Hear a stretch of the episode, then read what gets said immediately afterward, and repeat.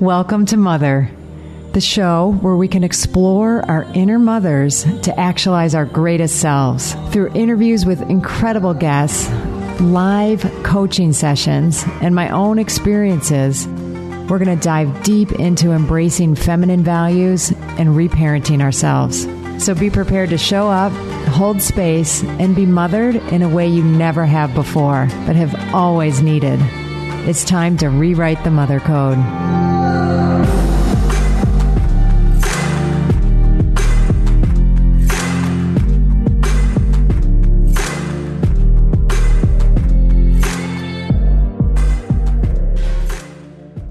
Hi, and welcome to Rewriting the Mother Code with me, Dr. Gertrude Lyons, and my guest, Katie Crosby. So, welcome, Katie. So happy to have you. So happy to be here. Thank you for having me. Yay. Well, I'm super excited. Katie and I were just chatting that we met in 2019. Katie came to uh, one of my half day rewrite the mother code retreats and then we had coffee and then COVID happened. and obviously it's, it's, it's so funny with COVID because I, I watch the amazing stuff you're doing.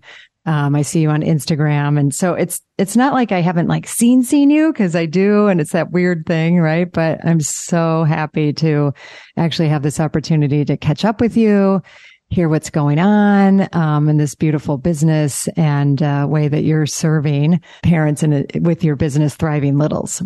So is it okay if I just share a few things and then we'll have you fill in? Absolutely. Yes. Yeah. And what a few years it's been since we met up and Full circle. Full circle. Okay. So here's a few things about Katie. I always think it's funny to like list our, t- you know, things we're doing, but it's important because I want people to have the context for how you've grown and evolved and, and what you're doing. So Katie evolved, evolved from a pediatric occupational therapist to coaching adults with or without kids and helping them really evolve into more of who they are unpacking wounding, recognizing patterns that help or hinder, who ultimately desire to show up to live in service and gratitude. So can't wait to hear how things have shifted into that and how that's going. Um, so after managing an occupational therapy practice in Chicago since 2012, changing careers from logistics and then hitting the ground running as a practitioner and then founding Thriving Littles in 2017. So there she started guiding parents and kids in small shifts that nurture and support the family system, which I'm a big fan of supporting the family system. So we'll of course be talking about that um, as a whole.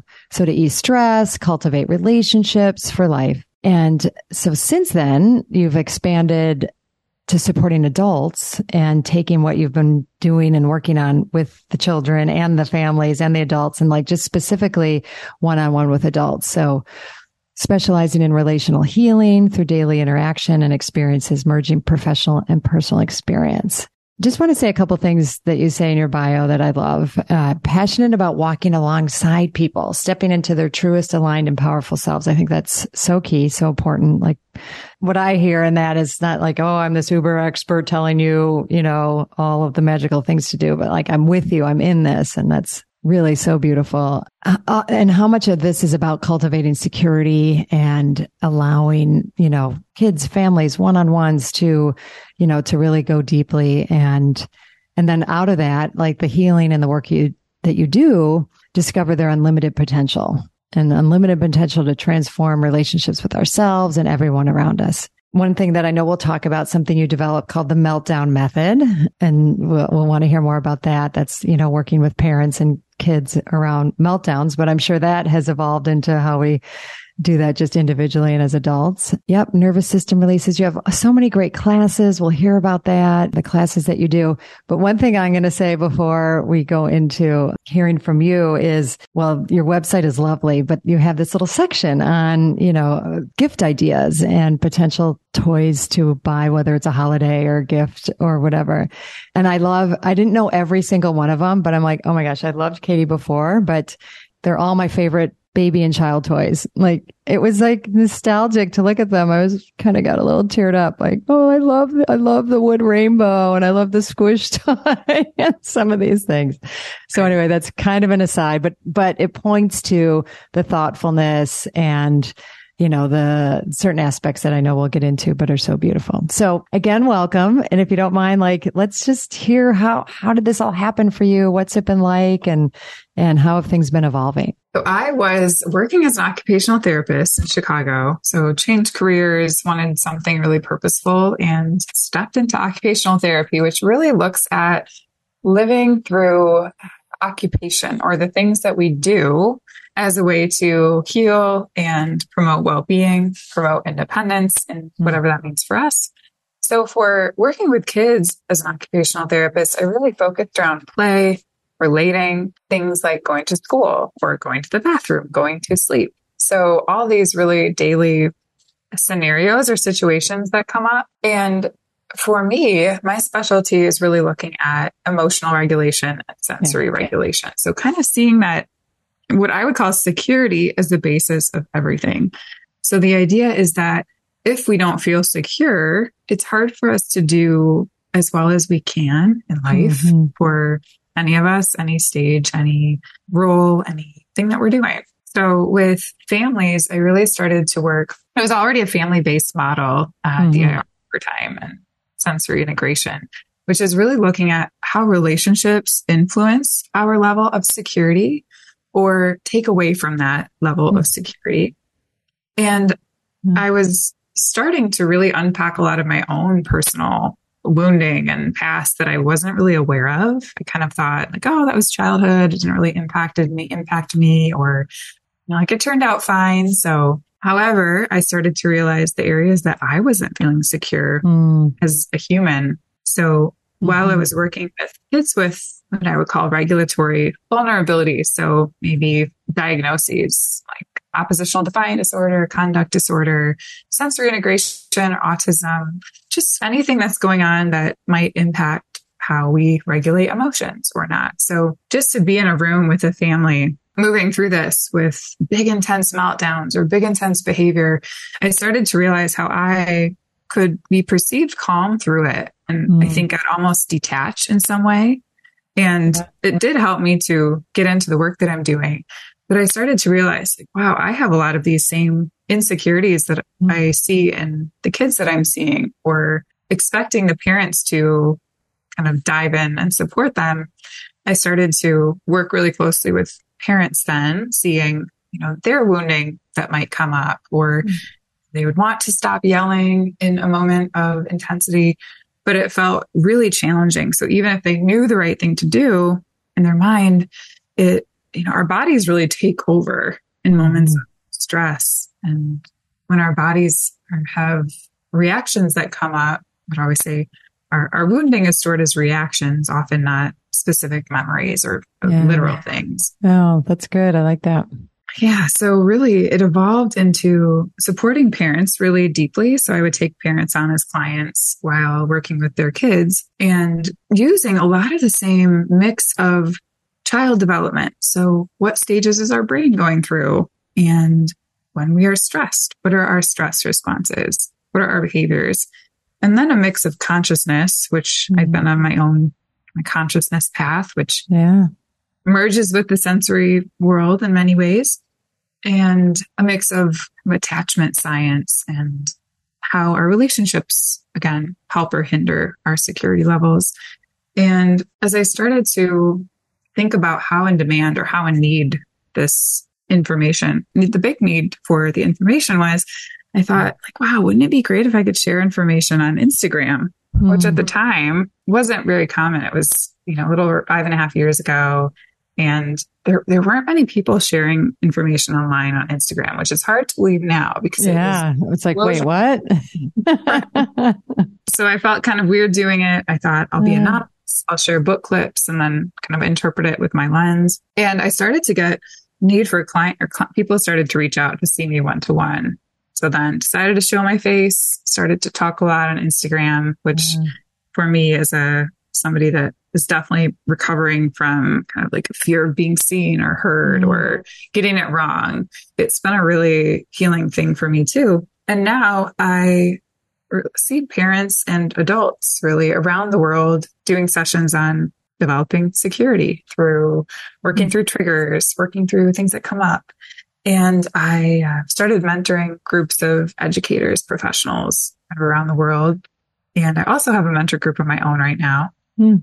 And then creating, teaching, and that brings me to here, this podcast with you.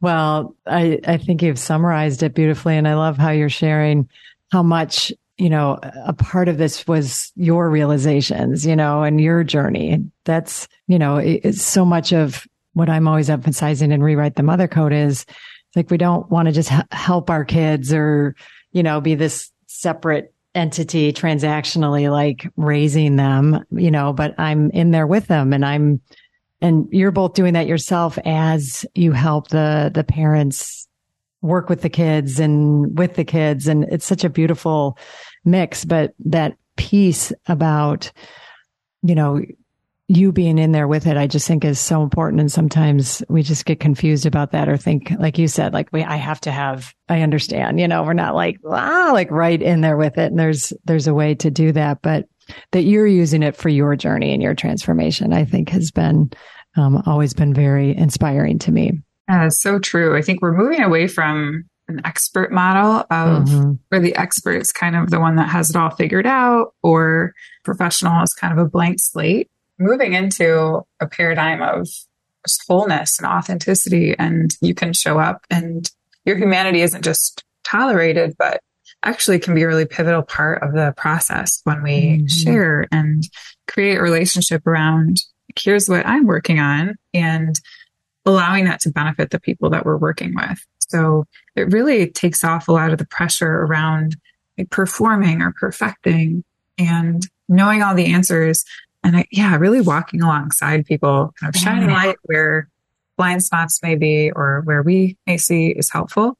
And then trusting that people can take it or leave it and carve their own path as we're strengthening the mm-hmm. security to do so. Yeah, here, here.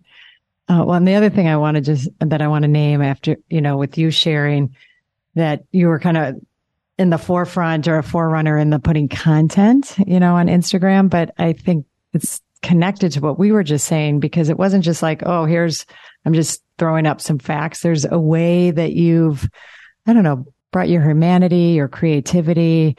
You must get people that aren't even, you know, parents or kids that there's just a way. I'm so this is all first to just say like you've done a beautiful job I'm not surprised, you know, that you're following grew so, I don't know, kind of quickly or that it caught on and it wasn't like this thing that was, you know, not accepted on Instagram. And it really allowed you to, you know, bring forth what you were doing and really support and serve people. But I'm saying that because yes, we'll, we'll make sure that people know how to get in touch with you and to connect with Thriving Littles on Instagram and, and the other things you're doing. But it's, you've just done such a beautiful job. I just want to, you know, really underline and, uh, and I loved you sharing that it wasn't comfortable getting your, you know, the parts where you talk, you know, and you share and you walk th- people through it, but you do a really beautiful job.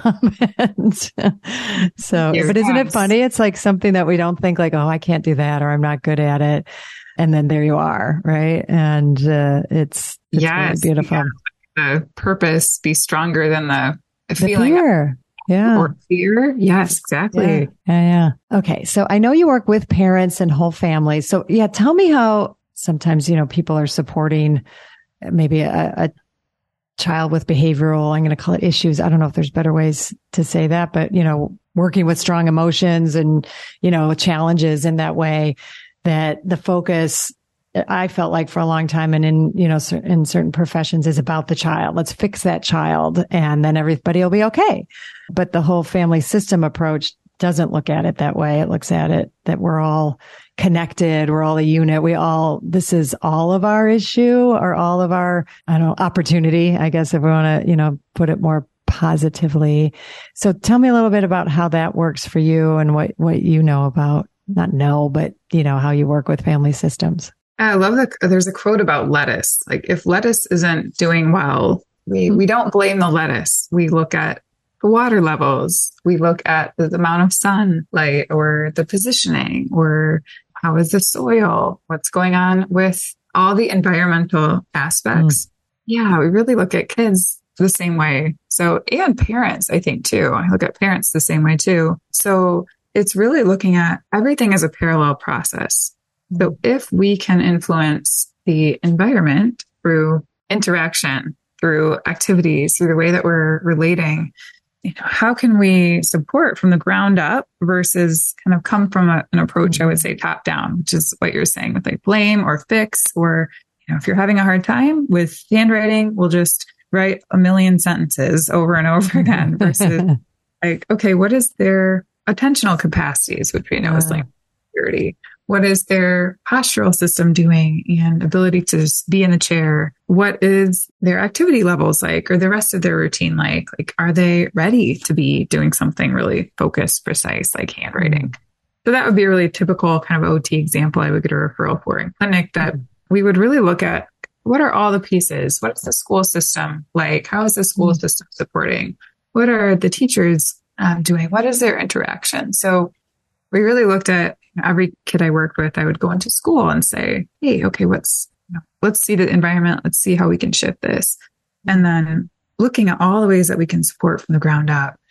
And then really looking at parents the same way. So, you know, if there is ongoing triggers around a certain kid, like where might these triggers be teachers mm. or where might the triggers bring up maybe past wounding or projection around oh, if this kid is a lot of judgment around a child, for example. So maybe there's some kind of subconscious wounding there that maybe they're seeing that child like they did a parent in their childhood mm-hmm. or maybe some of those old feelings this is something that comes up all the time is some of those triggers are often you know past experiences or past emotions that come up to be seen and yes. heard and it's like hey you're right. i want to be integrated essentially. Like I, I need, I'm ready. I need to be felt, heard, understood, released instead of stuck in this emotional cycle that we get caught in, which tends to really make those triggers ongoing. And so we look at the family system, not just for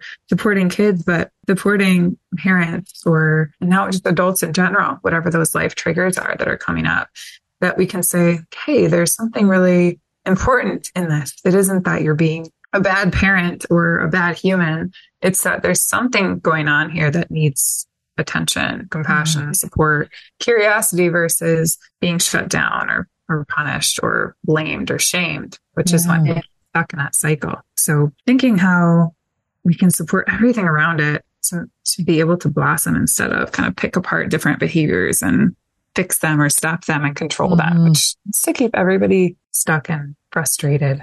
Yep. And just the pattern will just, it'll just be a cycle and, and, and keep going. Yeah. As you were saying that, cause I'm totally on board. Right. And, and this is the aspect that I have, you know, of my terminology and around rewriting the mother code is, you know, looking at what happened in our families, right? Like what's and that we're going to have the, and what I'm hearing and you saying is when we can, when we have the opportunity to bring those up and look at them through that lens, then we have the opportunity for transformation, right? Then it's kind of like, okay, well, the child maybe presented this behavior that then triggered me from something from my childhood. And it's beautiful because that helps with my healing. You know, I get to go back and look and bring that to the surface and whatever it is, feel the emotions about it, you know, heal, see where it's impacting me in my life. And if I'm unhooked from that, wow, now I'm now more available to my child. I can be present, you know, with myself and then be present, you know, with the child and everybody wins in that, in that scenario. But it's not always easy, right? So I was wondering, you know, as you were saying that, you know, once you start bringing in like, Hey, let's like, you know, look at, you know, what the possible triggers are for you and your child's behavior. I don't know how you introduce, you know, introduce that. Are most parents open to looking at that? Or sometimes are there, you know, kind of like, well, I, you know, this isn't about me. It's about my child. And, you know, is, how does that generally go for you? Yeah, absolutely. I think there there is a readiness and it takes a level of security to be able to look right. and see the triggers and be aware of it. So I think about, you know, often now the people that are drawn to me are people that are ready and yeah. they're wanting and they're, you know, they they've seen the content or writing or words or related to it in some way that feels like it's, you know, they're right there. It's just like a little nudge and we're, we're in it. And, um, I definitely see more, you know, definitely some resistance or challenge even in that space though. And I think about it as blame or what I would call externalizing our triggers mm-hmm. can be a really healthy part of the healing process. Meaning, obviously we don't, we don't want to live there, but for a lot of us that may have been more internal or instead of externalizing behaviors, so maybe like hitting or blaming or lashing out as kids, I think a lot of people that tend to work with me are more tending to be internal as kids. So maybe instead of when that outward anger wasn't working, it was directed inward. Mm. That might look like perfectionism, just I see kind of rooted in shame. Like I need to be perfect. If I get it perfectly, then I'll be secure in some way or I'll be accepted or get approval or kind of a self like loathing or criticism or an inner critic that's always there. So when we start to move into blame of others, like, oh my goodness, this kid is so hard. Like, this is impossible. Like, nobody has it as hard as me. Like, it's this, I, I see it as a really often pivotal part of moving, I would say, up, up the ladder. We look at a mm-hmm. ladder of system healing.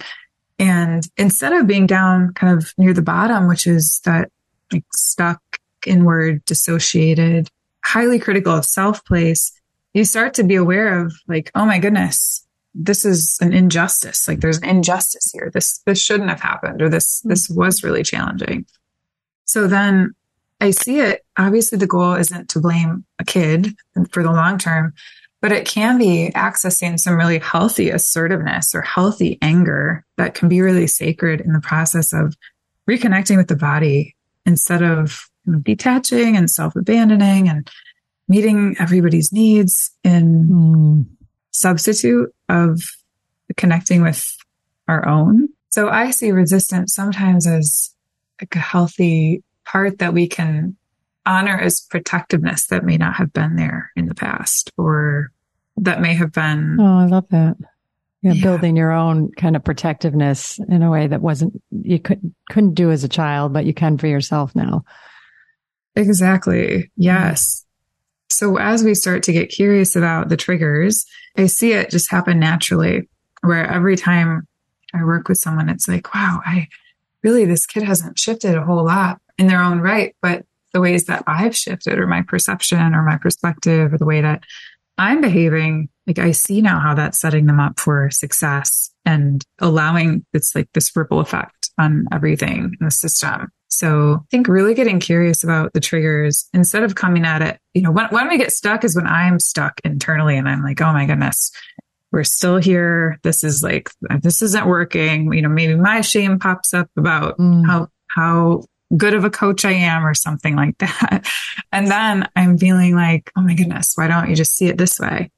And I realize that's my own kind of trigger popping up that needs attention instead of something that they're doing wrong or taking a long time with. Of course, it you know, takes a long time. It's a really gradual process.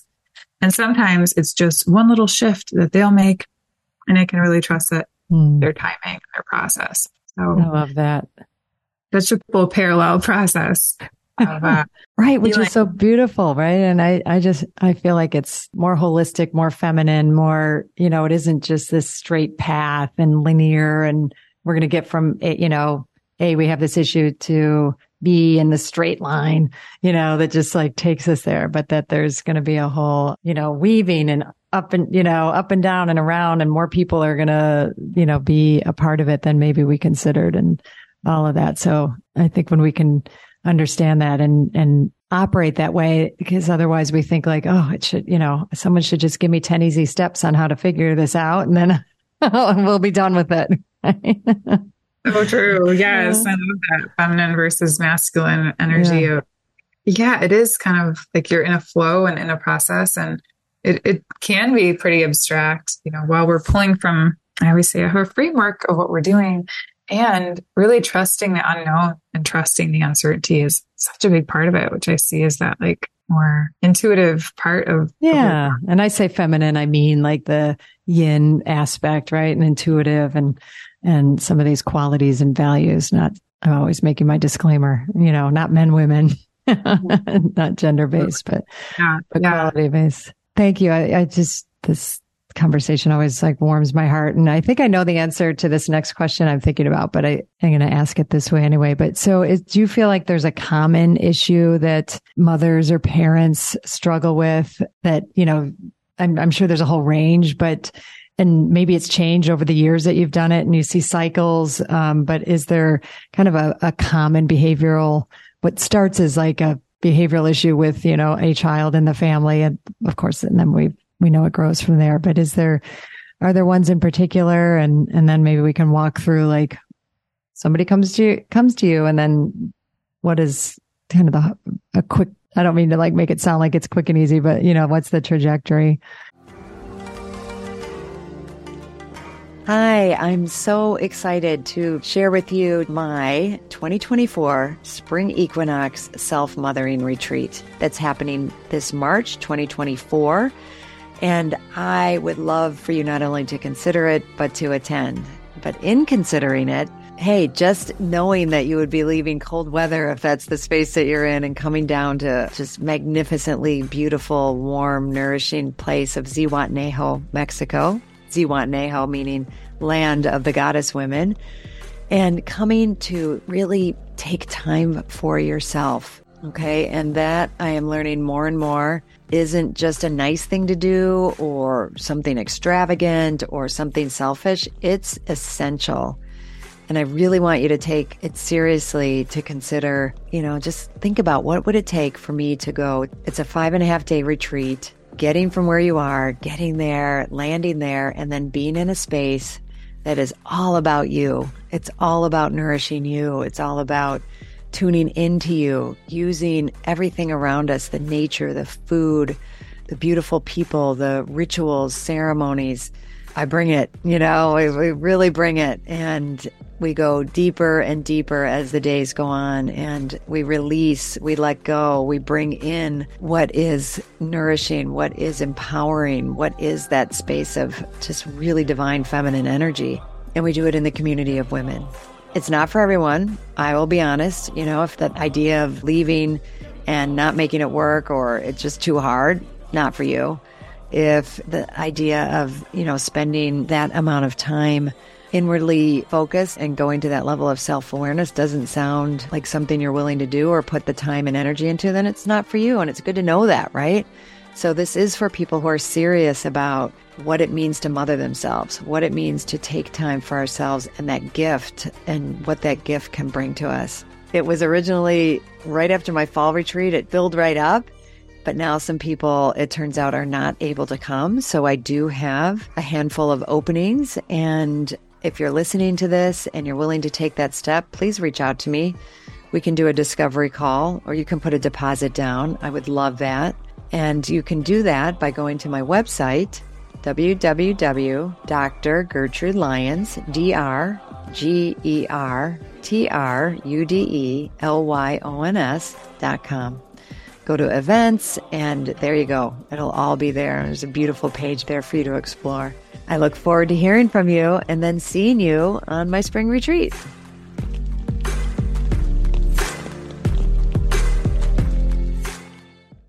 Yes. So I think a big common issue just among, I tend to work with mostly women and it, it's definitely, you know, any, any gender, but just dysregulation in general, which I see as either a sensory dysregulation, which is kind of like an overwhelm, overstimulation. Yeah. We're kind of in this stress response mode of fight, flight, freeze, and almost living in survival mode. So we might mm. be going through life, and instead of really being in the moment, we might be always living with a sense of urgency, a sense of like there isn't enough time, there isn't enough uh, money or resources, or it's this kind of underlying sense of insecurity or like I'm not mm-hmm. okay. So the other thing I look at is emotional dysregulation. So mm-hmm. that might be where similarly we have a lot of fear, you know, and this is something that I've become aware of how much emotion humans can carry, whether we show it or not. We all are emotional beings. Yes. Quote that, you know, we like to think we're thinking beings that feel, but actually we're feeling beings that think yeah. because of our wiring. So when we have, when we think we don't have emotion, it's often showing up in all kinds of ways. So maybe that fear comes up in workaholism or control of food or mm. control of others or ourselves or there's all these ways that fear might be societally rewarded.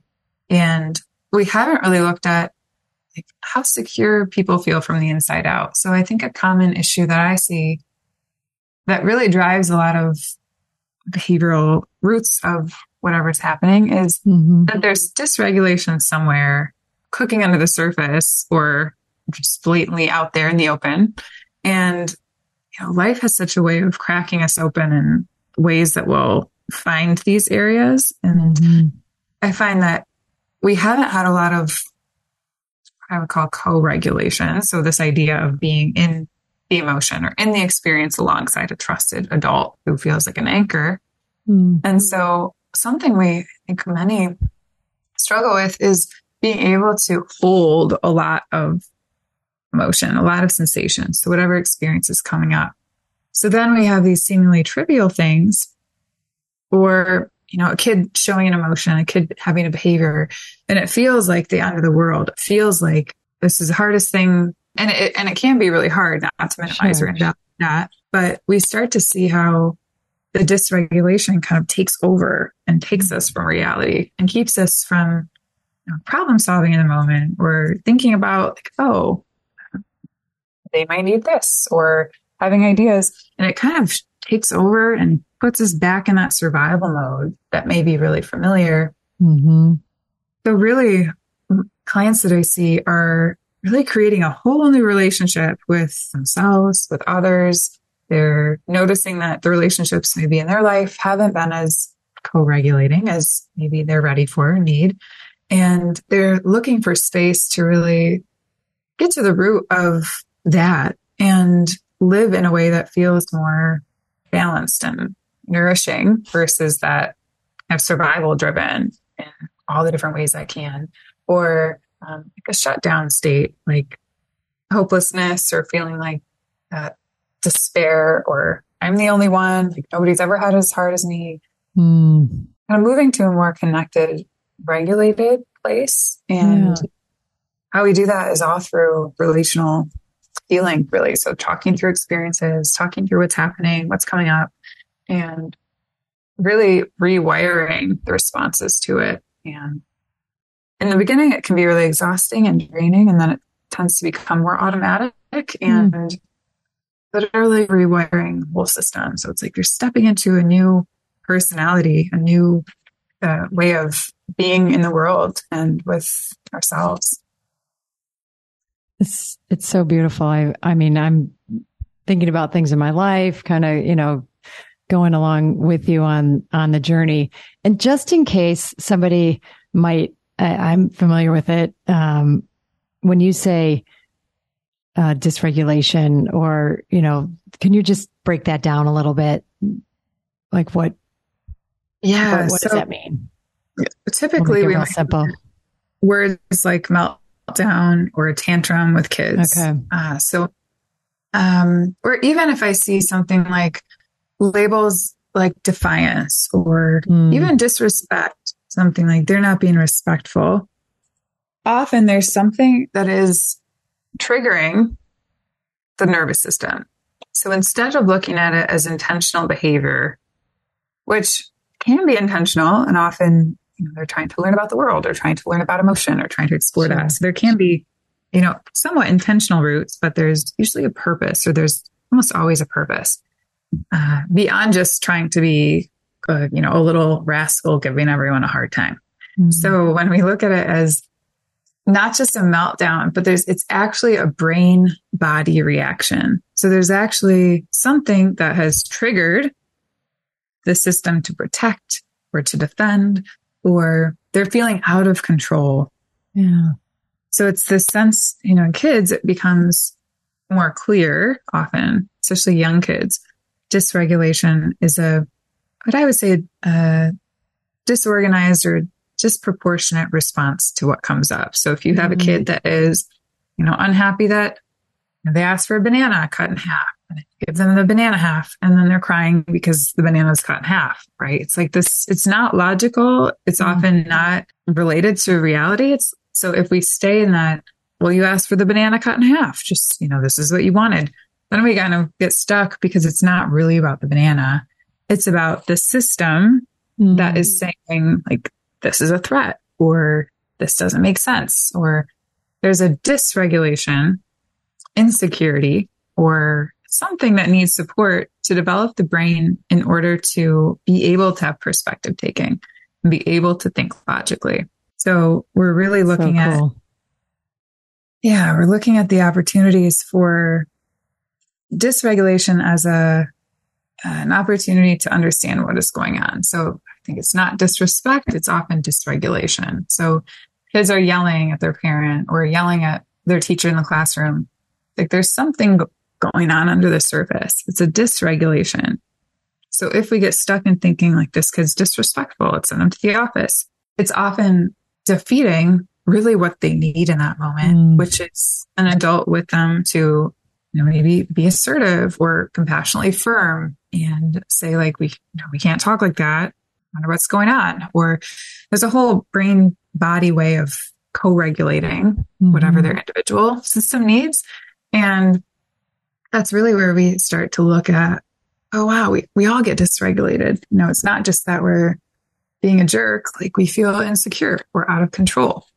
So it's a really supportive way to move into stress or look at human stress, human behavior more differently. Does that, did I answer that? Yeah, no, totally. And I think it was just using some of the other words and because I really, like dysregulation and then moving toward co-regulation, right? Like that's, that's the job that we're doing here versus, cause I, I, oh, I had like a gut clench when you were saying things like, oh, he's a, you know, he or she's like, they're difficult. They're a hard child. They're having tantrums. And, you know, there's always this feeling that even just comes with those words. And then the child hears that over and over again and then just starts adapting to that label, you know, or that role. And that's adds to the cycle. I mean, it's not, you know, how the issue started, but I just always think being careful about those things or mindful, not so much careful, but mindful about the words we're choosing. So since that's not the most common way that we speak of a meltdown, you know, or a tantrum or, you know, what you described in it, I think the example you gave was great. Like they're having a meltdown about something that they asked for, right? That, that doesn't make sense. So, you know, our system then is going to react to that and, uh, have its own judgments and feelings. So I, I think you laid it out beautifully. But the, the label thing also caught me. It's like, oh yeah, this is a much more humane way, you know, to talk about it and, and bigger and broader and expanded than just, you know, they're just difficult. You know, I have a, a difficult child, but even like spirited, I don't know. Then we try and put it just in a positive then, right? Like, oh, they're lively or spirited, but I don't know though. I like the words that you're using. They're, they, it feels like labelless, you know, it's naming the behavior in a much more neutral way. Yeah, that's so true. I think we, when you try to put a positive spin on it, we miss a lot of the, like, we are fallible humans that will all be, yeah. we all have unhelpful behaviors. And, you know, some of that you know, with kids, it's like we're trying to give them the best shot at showing up with those behaviors less. And mm-hmm. yeah, the reality is, is that we can all, we all will be a hard time to others at times. And yes. it's like, I don't, know, I think that ever fully makes sense at times. Right. Exactly. I'm going to ask for something and then like, what, what did you do that for? Like, what's what you asked for? It's like, well, it's not what I want. right, right, yes. Yeah. Tough to um, please. Yeah, exactly. Exactly. Well, I, I know you know this and a lot of my audience does that, you know, one of the foundational aspects of rewriting the mother code is, you know, we, that all women, but people mother, whether, you know, it's this beautiful thing that we're capable of, of mother, you know, of having a child, but there's, it's so much more expanded than that. And, you know, we mother our businesses, our relationships, our dreams and, and all of that. But that the most important person we need to mother is ourselves right? And you've been talking about that, but I just, you know, want to underline that a little bit more, maybe ask you, because you are you kind of laid it out a little bit at the beginning, but I just want to go another layer on, you know, how do you take care of yourself? How do you mother yourself in this work that you do that, you know, is overtly, you know, designed to help us like be mindful of our emotions and bring them up and then sit with families and be in the midst of that, you know, with them. You know, what's that like for you as far as like what have what have you worked on and done? Just some examples of that for yourself. Oh, so much. I think the entrepreneurial path, mm. working with, you know, working with people and there's so much that comes up around just putting yourself out there in a mm-hmm. business mm-hmm. and and creating something and putting it into the world. And I think it has a way of bringing up all the wounds that, yeah, that need to come up or be heard, seen, responded to differently. So I think for me, it's an ongoing practice of like noticing where triggers might be coming up. So yeah.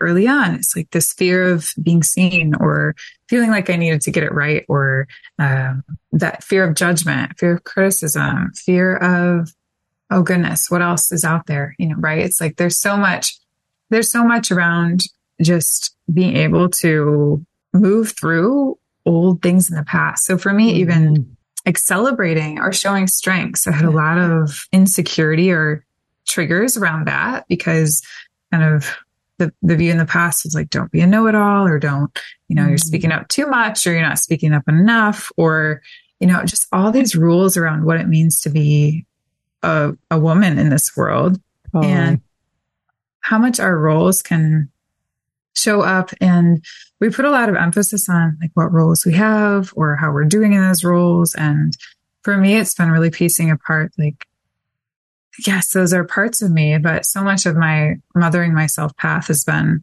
one, being aware of all the you know, fear or shame or triggers that can come up mm-hmm. and responding in a way that feels curious or compassionate. And then also thinking about like my roles and how that that doesn't define me as a as a human, right? Mm-hmm. It's like that doesn't our doing our our you know accomplishments, our uh, you know what what others' perception is of us. Like it just doesn't it doesn't say anything about me really.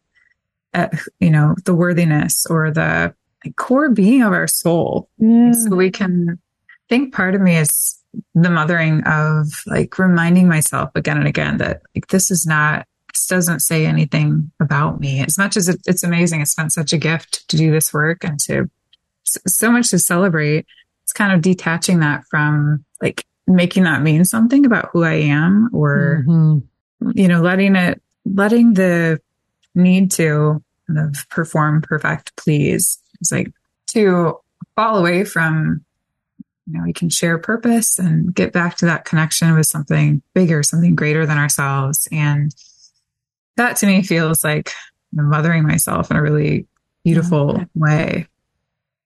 I love it. No, that's really beautiful. A couple more things. I just want to like, you know, this one uh, doesn't have to be extensive, but what's, I've, you know, watched you evolve over, you know, my time meeting you in, in 2019 and expanding and growing yourself. What's your vision for Thriving Littles? Like what, you know, what are your kind of some of your dreams or visions for where you see this, see yourself through Thriving Littles? Cause I don't want it to feel like it's about that because it's you really like living, living through this entity.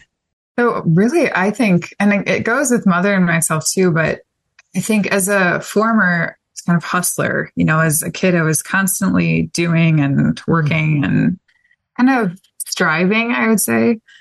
Really, my vision now is to really like, lean really fully into where we are now. Nice. So for me, that means just kind of celebrating the path and where it's led. And so right now that looks like working with clients and really showing up fully in sessions and time with them. Mm. And kind of going where I'm called. So I always think like invitations that come have felt really picking apart what is nourishing. So like mentoring or uh, training others that are doing this work or professionals, educators, and just writing and creating and mm. letting less be more really. I'm at such a place of, you know, not wanting to have a super full schedule. Like I used to every single minute of every day be scheduled. And I still have quite a bit of that.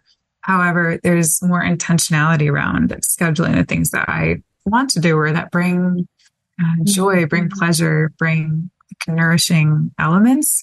And it's such an exhausting, I think this path can be so exhausting. It's like the deep inner work requires such deep rest and being and yeah. uh, nourishing. So mm-hmm. Think my vision right now is, is really just like expanding and enriching what is already here and mm. you know, trusting the next step and the next kind of thing to come when it feels really aligned and ready to to be into the world.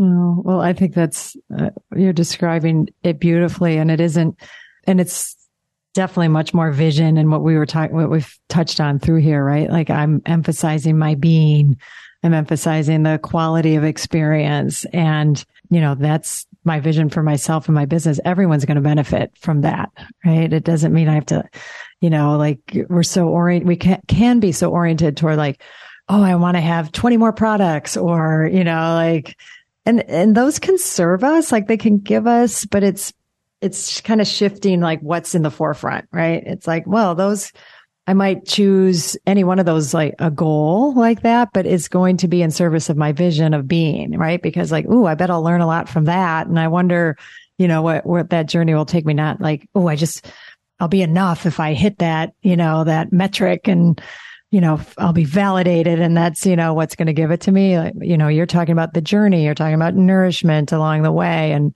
you know, and acknowledging. And you said something that I never, you know, heard it quite put that way that, you know, when you're taking the time to, you know, do the work that you're doing, but connect it and allow it to bring to the surface your deeper work to then go work on yourself. Like that takes energy. Like that is kind of a, a doing in a way that we, you know, kind of like slot off or, or, you know, just think that can just happen, but give, you know, acknowledging that as part of, of the job. I just, I just thought that was beautiful. So I'm really happy to underline that one. Yeah, it's so just the it's so right with like it's such a practice to learn to be a whole different like just learning even the word rest used to be triggering. And it still can be at times like mm-hmm. get some mm-hmm. rest or like hope you can rest because it's like when my system hasn't known how to do that in a way that's felt secure, like it didn't feel secure to rest in the past because yeah. of you know, financial wounding and just the the ways that rest would have impacted my ability to be, I didn't feel like I had that capacity. So it is, it's like a whole different practice of like, it's so much internal mm-hmm. and, and allowing space for that feels really, yeah, very countercultural and confusing, even to myself at times. Yeah, totally. Being able to see like the community that it draws in and the people that are ready for that is pretty, mm. pretty cool. Oh, that's beautiful.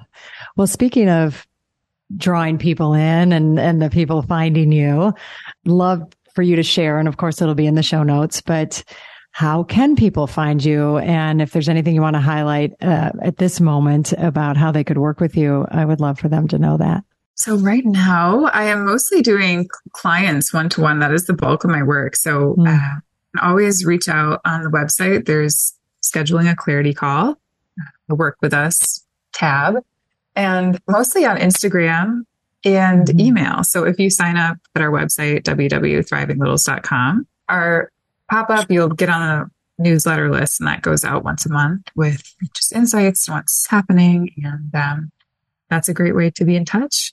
And then we have programs. So there's lots of master classes you can go on mm-hmm. and check out online. So if you're wanting to more about, know more about what is co-regulation? What does that look like? Or a, a deep dive into that. We have a masterclass called Dance of Co-Regulation, all about kind of walking through different mind body ways to put that in practice in the day.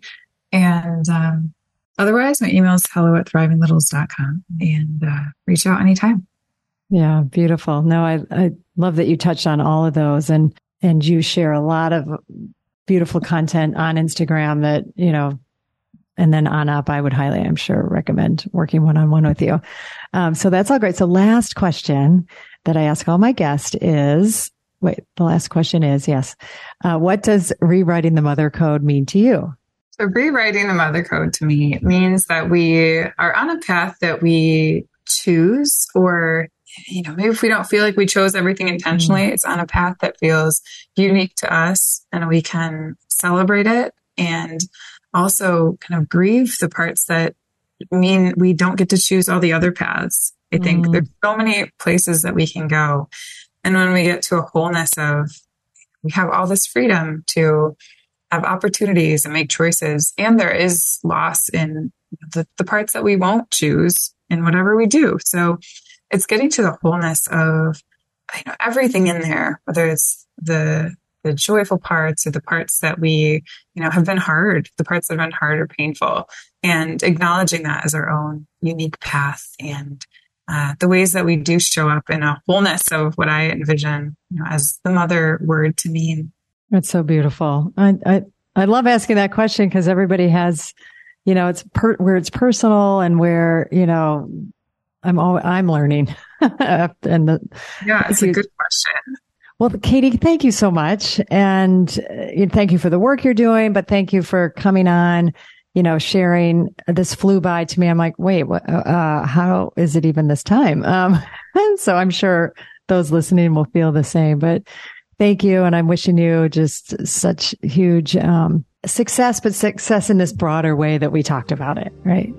Yes, it was so good to connect and uh, see you. And I hope this is helpful for everyone listening. Thank you so much for choosing yourself and taking the time to listen to this podcast. As always, please rate, review, and subscribe to Mother.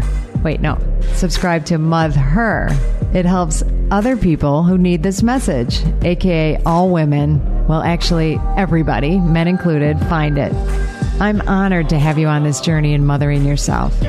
Remember, change is uncomfortable, but it's beautiful and it starts with us. And if you can't wait until next week's episode, follow me on Instagram and LinkedIn at Dr. Gertrude Lyons or at my website, drgertrudelyons.com. I'll see you next time.